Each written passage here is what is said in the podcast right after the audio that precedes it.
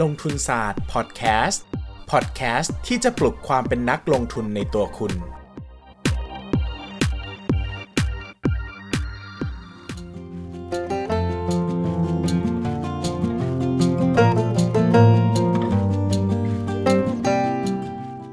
สวัสดีครับยินดีต้อนรับเข้าสู่รายการลงทุนศาสตร์พอดแคสต์รายการที่จะชวนทุกคนมาพัฒนาความรู้ด้านการเงินและการลงทุนไปด้วยกันวันนี้เราจะชวนทุกคนมาคุยกันด้วยเรื่องที่น่าจะมีประโยชน์มากๆแล้วก็อุดมไปด้วยความรู้เชิงวิชาการหนักหน่วงนิดนึงนะครับแต่คิดว่าผมจะย่อยสรุปให้ง่ายที่สุดแล้วก็นำไปใช้ได้จริงวันนี้เราจะชวนคุยกันเรื่องการเลือกลงทุนในสินทรัพย์ในแต่ละช่วงต่างๆของเศรษฐกิจหลายคนนะครับก็จะทราบ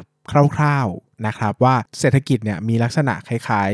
วงจรชีวิตหมายถึงว่ามันจะมีช่วงเฟื่องฟูนะครับไปจนถึงตกต่ำมันก็จะวนคล้ายๆวนลูปไปเรื่อยๆนะครับดังนั้นเนี่ยในแต่ละช่วงเวลาที่เกิดแต่ละช่วงเศรษฐกิจนะครับมันก็จะมีสินทรัพย์ที่เหมาะสมต่อการลงทุนไม่เหมือนกันคำถามเนี้ยจะเกิดขึ้นตลอดว่าตอนนี้เศรษฐกิจแบบนี้ลงทุนในอะไรดีเศรษฐกิจแบบนี้ลงทุนในสินทรัพย์กลุ่มไหนดีนะครับเพราะว่าหลายคนน่าจะทราบว่าตัววงจรเศรษฐกิจเนี่ยมักจะเกิดขึ้นทุก10ปีหมายถึงว่าจากช่วงระยะเฟื่องฟูถึงขีดสุดจนถึงตกต่ำถึงขีดสุดเนี่ยใช้เวลาประมาณ10ปีด้วยกันนะครับดังนั้นเนี่ยวงเล็บนะครับ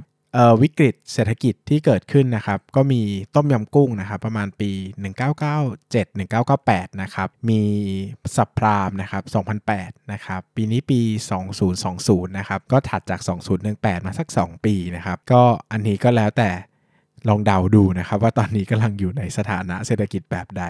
อย่างนี้นะครับเศรษฐกิจเนี่ยเราจะแบ่งออกเป็น4ช่วงด้วยกันหลักๆก็คือฟื้นตัวเฟื่องฟูถดถอยแล้วก็ตกต่ำความจริงแล้วเนี่ยมันไม่ได้10ปีพอดีเป๊ะหรอกครับมันขึ้นอยู่กับวงจรเศรษฐกิจมากมายหลายอย่างเพราะว่าเศรษฐกิจมันเป็นเรื่องของคนเป็นล้านเป็นพันล้านคนที่เกี่ยวพันกันทั่วโลกนะครับดังนั้นเนี่ยมันจึงไม่ได้แบบเรียบง่ายเหมือนวงจรชีวิตของยุงนะครับที่กำหนดได้แน่นอนว่าเฮ้ยอันนี้มันกี่ปีกันแน่นะครับบางช่วงก็ยาวนานมากนะครับบางช่วงก็แป๊บเดียวนะครับก็เป็นไปได้แล้วแต่ลักษณะเศรษฐกิจของแต่ละช่วงนะครับความจริงวิธีการแบ่งแยกวงจรของเศรษฐกิจเนี่ยมีหลายวิธีมากๆแต่ที่นิยมกันมากที่สุดก็คือเป็นวิธีที่แบ่งด้วยตัวเลข2ตัวนะครับนั่นก็คืออัตราการเจริญเติบโตของเศรษฐกิจโดยเราจะวัดจาก GDP กับอัตราเงินเฟ้อนะครับอันนี้ก็ดูจากตัวเลขเงินเฟ้อได้เลยนะครับดังนั้นเนี่ยวงจรเศรษฐกิจนะครับจะแบ่งเป็น4ช่วงด้วยกันนะครับเดี๋ยวผมจะค่อยๆเล่าไปทีละช่วงนะครับช่วงแรกเนี่ยเรียกว่าช่วงฟื้นตัวนะครับก็คือเป็นช่วงที่เศรษฐกิจเนี่ยกำลังฟื้นตัวจากช่วงที่ตกต่ำถึงขีดสุดลักษณะนะครับ GDP เนี่ยจะเติบโตแต่เงินเฟ้อจะยังลดลงอยู่นะครับเอาใหม่นะครับช่วงแรก GDP เติบโตแต่เงินเฟ้อลดลงนะครับช่วงนี้คือช่วงฟื้นฟูหมายถึงว่าเศรษฐกิจที่เคยตกต่ำกำลังกลับมาดีขึ้นอีกครั้งนะครับภาคเอกชนเนี่ยเริ่มต้นลงทุนนะครับเริ่มขายสินค้าได้ดีขึ้น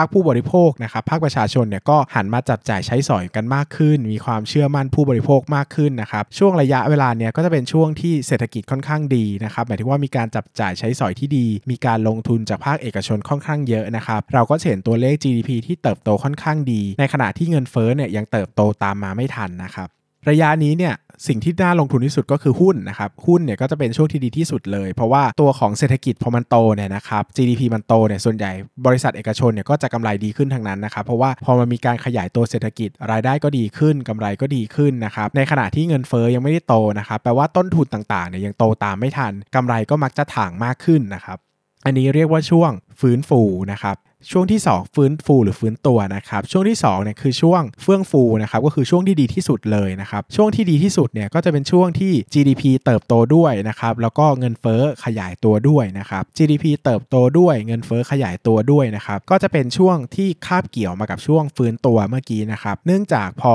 ระบบเศรษฐกิจเนี่ยมีการจับจ่ายใช้สอยกันมากขึ้นนะครับประชาชนใช้จ่ายมากขึ้นภาคเอกชนมีการลงทุนมากขึ้นเงินก็ไปไหลเวียนในระบบมากขึ้นนะครับพอเงินไหลเวียนในระบบมากขึ้นเศรษฐกิจดีขึ้นเนี่ยเงินเฟ้อก็จะค่อยๆฟื้นตัวแล้วก็เติบโตตามมาจาก GDP ที่เติบโตมาก่อนนะครับดังนั้นเนี่ยช่วงนี้เนี่ยเราจะเห็นพวกสินค้าทุนปรับตัวเพิ่มสูงขึ้นนะครับราคาสินค้าและบริการเพิ่มมากขึ้นค่าแรงเพิ่มมากขึ้นนะครับในขณะที่ภาคเศรษฐกิจก็ยังดีอยู่นั่นก็คือยังมีการจับจ่ายใช้สอยที่ดีนะครับภาพของการลงทุนเอกชนยังดีอยู่นะครับระยะเวลานี้เนี่ยความจริงแล้วก็ยังสามารถลงทุนในหุ้นได้นะเพราะว่า GDP มันโตเนอะดังนั้นเนี่ยหุ้นก็ไม่ได้แย่นะครับก็สามารถลงทุนได้เหมือนกันแต่ในตำรานะครับในตำราการลงทุนเนี่ยก็มักจะบอกว่า ช่วงเนี้ยให้ลงทุนในทองคำดีกว่าเพราะว่าถ้าเราจะลงทุนในหุ้นเนี่ยมันควรจะลงทุนตั้งแต่เฟสก่อนหน้านี้แล้วก็คือเฟสฟื้นตัวเพราะว่าหุ้นจะได้รับผลประโยชน์มากกว่าช่วงนี้แล้วมันจะเริ่มตึงตัวแหละเพราะว่าตัวเงินเฟ้อมันเพิ่มมากขึ้นบางทีอัตราการทำกำไรก็จะไม่ได้ดีเท่าเดิมนะครับแล้วก็หุ้นก็อาจจะต้องไปกัดถูกเงินเฟ้อกัดกินไปบางส่วนเขาก็จะให้แนวคิดว่าทองคำเนี่ยก็จะเป็นสินทรัพย์ที่ดีมากกว่านะครับโดยเฉพาะพวกโภคภัณฑ์ต่างๆก็กำลังไปที่น่าสนใจนะครับเนื่องจากเงินเฟ้อเพิ่มมากขึ้นนะครับภาคเอกชนใช้การภาคการผลิตมากขึ้นเนี่ยสินค้าโภคภัณฑ์ก็มักจะดีตามเช่นอย่างน้ำมันหรือว่าสินค้าอะไรต่างๆที่เป็นสินค้าทุนในการทำธุรกิจนะครับอันนี้ไปตามตำรานะครับแต่จริงๆแล้วผมก็ไม่ค่อยบายไอเดียนี้เท่าไหร่นะครับดังนั้นเนี่ยความจริงถ้าเศรษฐกิจมันดีอ่ะ GDP มันดีแล้วก็ลงทุนในหุ้นก็ได้ตัวไหนที่เงินเฟ้อมันโตเร็วจนส่งผลให้กำไรมันมีปัญหาเราก็เลือกตัวที่มันเงินเฟ้อมันยังไม่ส่งผลกระทบนะครับดังนั้นผมว่าตราบใดที่ GDP ยังโตเนี่ยผมเชื่อว่าการลงทุนในหุ้นก็ยังเป็นเรื่องที่ดีแต่ในตำราวงเล็บไว้ว่าตำรานะก็จะบอกว่าเป็นพวกโภคภัณฑ์นะครับขีดเส้นใต้โดยเฉพาะกลุ่มทองคำระยะที่3นะครับเรียกว่าระยะถดถอยระยะนี้นะครับเศรษฐกิจเริ่มชะลอตัวแล้วก็คือ GDP เติบโตลดลงนะครับในขณะที่ส่วนของเงินเฟ้อนะครับยังเพิ่มสูงขึ้นเหมือนเดิมนะครับGDP ลดลงเงินเฟ้อยังเพิ่มสูงขึ้นนะครับแปลว่าช่วงนี้เนี่ยประชาชนเริ่มเกิดความไม่มั่นใจในเศรษฐกิจแล้วนะครับก็จะเริ่มชะลอการจับจ่ายใช้สอยภาคเอกชนก็เริ่มจะขายสินค้าไม่ได้นะครับสินค้าค้างสต็อกมากขึ้นในขณะที่เงินเฟ้อเนี่ยมันยังโตอยู่นะครับมันยังไม่ได้รับผลกระทบจากตัวเศรษฐกิจที่เริ่มจะย่ำแย่ลงนะครับระยะเวลานี้นะครับ GDP ไม่โตแบบนี้นะครับก็จะไม่แนะนำให้ลงทุนในหุ้นหรือว่าบริษัทจดทะเบียนเท่าไหร่เนื่องจากการที่ GDP ชะลอตัวเนี่ยส่วนใหญ่หุ้นเนี่ยมักจะชะลอตัวไปด้วยนะครับคือรายได้และกำไรเนี่ยมักจะไม่ดีเขาก็จะแนะนำให้มาลงทุนในเงินฝากธนาคารหรือเอาเงินไปฝากธนาคารนั่นเองนะครับเพราะว่าเงินเฟ้อยังเป็นขาขึ้นเนี่ยส่วนใหญ่ดอกเบี้ยก็ยังเป็นขาขึ้นหรือดอกเบี้ยก็ยังสูงอยู่เพื่อสู้กับเงินเฟ้ออะไรประมาณนี้นะครับดังนั้นการฝากเงินธนาคารจะมีประโยชน์ดีกว่าซึ่งเดี๋ยววงเล็บนะครับว่าเดี๋ยวเอพิโซดหน้าเนี่ยผมจะพูดเรื่องดอกเบี้ยกับการลงทุนตรงๆเลยสำหรับใครที่ยังงงหรือว่ายังไม่เข้าใจคอนเซปต์ในเรื่องนี้อยู่นะครับจะได้เข้าใจได้มากขึ้นนะครับเดี๋ยวผมก็จะเล่าให้ฟังเต็มเอพิโซดเลยเอพิโซดหน้านะครับใครสนใจเรื่องดอกเบี้ยกับสินทรัพย์ที่ใช้ลงทุนก็แนะนำเอพิโซดหน้าเจอกันนะครับมากลับมาต่อช่วงถดถอยนะครับ GDP ชะลอตัวเงินเฟ้อยังเพิ่มขึ้นก็ให้ฝากเงินในธนาคารนะครับช่วงสุดท้ายเนี่ยคือช่วงตกต่ำนั่นก็คือ GDP เนี่ยชะลอตัวแล้วก็เงินเฟ้อก็ลดลงด้วยนะครับช่วงนี้เนี่ยตัวเงินเฟ้อหรือว่าระบบเศรษฐกิจทางด้านการเงินนะครับก็ได้รับผลกระทบจากการชะลอตัวของภาคธุรกิจแล้วก็ภาคบริโภคแล้วแหละนะครับเพราะคนจับจ่ายใช้สอยน้อยลงนะครับคนออมมากขึ้นเงินหมุนในระบบน้อยลงนะครับสิ่งที่เกิดขึ้นก็คือเงินเริ่มฝืดนะครับหรือว่าเงินเฟ้อก็ชะลอตัวลงก็คือเติบโตไม่มากส่วนใหญ่ก็จะเติบโตต่ำกว่าเป้าที่ธนาคารแห่งประเทศไทยตั้งเป้าไว้นะครับสิ่งที่เกิดขึ้นพอเศรษฐกิจไม่ดีนะครับเงินเฟ้อชะลอตัวธนาคารกลางส่วนใหญ่ของประเทศต่างๆเนี่ยก็จะพยายามต่อสู้กับเงินที่ค่อยๆฝืดนะครับหรือว่าภาคเศรษฐกิจที่ไม่ดีก็คือเขาจะใช้วิธีการลดดอกเบี้ยนโยบายนะครับการลดดอกเบี้ยนโยบายจะทำให้เงินฝากธนาคารได้ดอกเบี้ยต่ำลงแล้วก็จะทำให้เงินกู้ธนาคารมีดอกเบี้ยต่ำลงด้วยดังนั้นจะเกิดอะไรขึ้นครับเมื่อดอกเบี้ยน้อยลงคนก็จะมีแรงจูงใจในการฝากเงินน้อยลงก็จะนำเงินไปลงทุนมากขึ้นหมายถึงว่าอาจจะไปทางลงทุนทำธุรกิจอย่างอื่นนะครับรวมไปถึงเอาไปจับจ่ายใช้สอยมากขึ้นนะครับส่วนภาคเอกชนเนี่ยก็จะมีแรงจูงใจในการกู้เงินมาทำธุรกิจมากขึ้นเพราะว่าดอกเบี้ยมันต่ำลงนะครับดังนั้นเนี่ยโดยภาพรวมแล้วการลดดอกเบี้ยเนี่ยก็จะเป็นส่วนที่ช่วยกระตุ้นเศรษฐกิจได้นะครับดังนั้นเนี่ยธนาคารกลางส่วนใหญ่ก็จะนำมาใช้ในช่วงเศรษฐกิจตกต่ำดังนั้นเนี่ยพอดอกเบี้ยเป็นขาลงนะครับสินทรัพย์ที่ได้ประโยชน์อย่างมากก็คือกลุ่มของพันธบัตรรัฐบาลหรือกลุ่มที่มองภาพรวมก็คือตราสารหนี้นั่นเองนะครับดังนั้นเนี่ยเมื่อ GDPชะลอตัวนะครับเมื่อเงินเฟ้อลดลงนะครับสินทรัพย์ที่น่าสนใจที่สุดก็คือตราสารหนี้ก็คือช่วงเวลาของการตกต่ำนั่นเองหลังจากที่ภาพรวมแย่ที่สุดของเศรษฐกิจผ่านไปแล้วนะครับเศรษฐกิจเริ่มกลับมาเติบโตอีกครั้งเนี่ยก็จะวนกลับมาที่ช่วงระยะเวลาของการฟื้นตัวตั้งแต่ต้นนั่นเองที่ผมเล่าไปนะครับดังนั้นเนี่ยโดยคอนเซปต์นะครับผมสรุปภาพอย่างนี้นะครับช่วงเวลาฟื้นตัวนะครับคือ GDP โต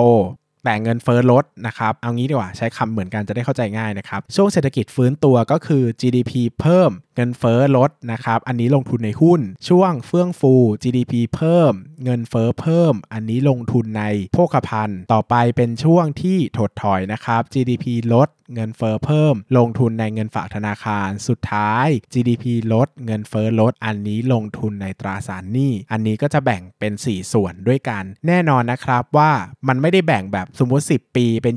2.5 ปี 2.5 ปี 2.5 ปี 2.5 ปีแบบนี้นะครับมันอาจจะมีช่วงฟื้นตัว แค่สัก6เดือนก็ได้แล้วก็เข้าเฟื่องฟูเลยหรือว่าจะถดถอยสัก6เดือนแล้วก็เข้าตกต่ำเลยก็ได้นะครับเพราะว่าเอฟเฟกต์ที่เกิดขึ้นระหว่างเศรษฐกิจกับเงินเฟ้อเนี่ยมันไม่ได้ยาวนานมากนักในความเป็นจริงนะครับดังนั้นเนี่ยมันจะไม่ได้10ปีเป๊ะๆไม่ใช่ว่ากลางตาราง10ปีปฏิทินแล้วก็แบ่งเลยว่า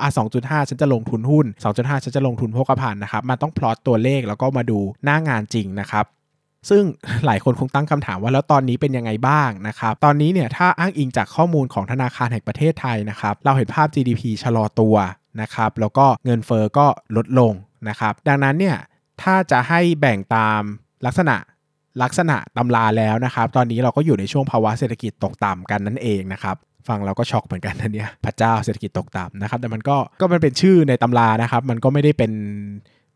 ทุกอย่างในชีวิตนะครับอย่างน้อย GDP เราก็ยังโตอยู่มันแค่ชะลอตัวเฉยๆนะครับเงินเฟ้อก็ยังเฟ้ออยู่แค่มันเฟ้อน้อยลงอะไรอย่างเงี้ยนะครับดังนั้นเนี่ยถ้าเอาตามตำราตอนนี้ต้องลงทุนตราสารหนี้นะครับแต่ก็แล้วแต่คนนะผมก็บอกว่าอันนี้มันเป็นแค่เรื่องราวในตำราที่เอามาเล่านะครับสำหรับมือใหม่ก็อาจจะจัดกองทุนรวมหนักไปทางตราสารหนี้มากขึ้นก็ได้นะครับแต่สำหรับมือเก่าแล้วลงทุนในหุ้นเก่งๆนะครับมันก็มีหุ้นเด้งทุกปีแหละนะครับผมเชื่อว่าปีนี้เดี๋ยวก็มีก็ค่อยๆหากันไปสำหรับวันนี้นะครับก็น่าจะได้ประโยชน์ค่อนข้างเยอะเลยนะครับอันนี้ก็เป็นอีก1ข้อที่หลายคนถามกันเข้ามาแล้วผมก็นำมาจัดให้ฟังแบบเต็มเอพิโซดเลยนะครับหวังว่าจะถูกใจกันแล้วก็ถ้าชอบนะครับก็อย่าลืมกดไลค์กดแชร์กันโอกาสหน้าลงทุนศาสตร์จะกลับมาด้วยเรื่องอะไรนะครับก็อย่าลืมกลับมาเจอกันใหม่แต่วงเล็บว่า EP หน้านะครับพูดเรื่องดอกเบี้ยนโยบายกับการลงทุนวันนี้ลงทุนศาสตร์สวัสดีครับ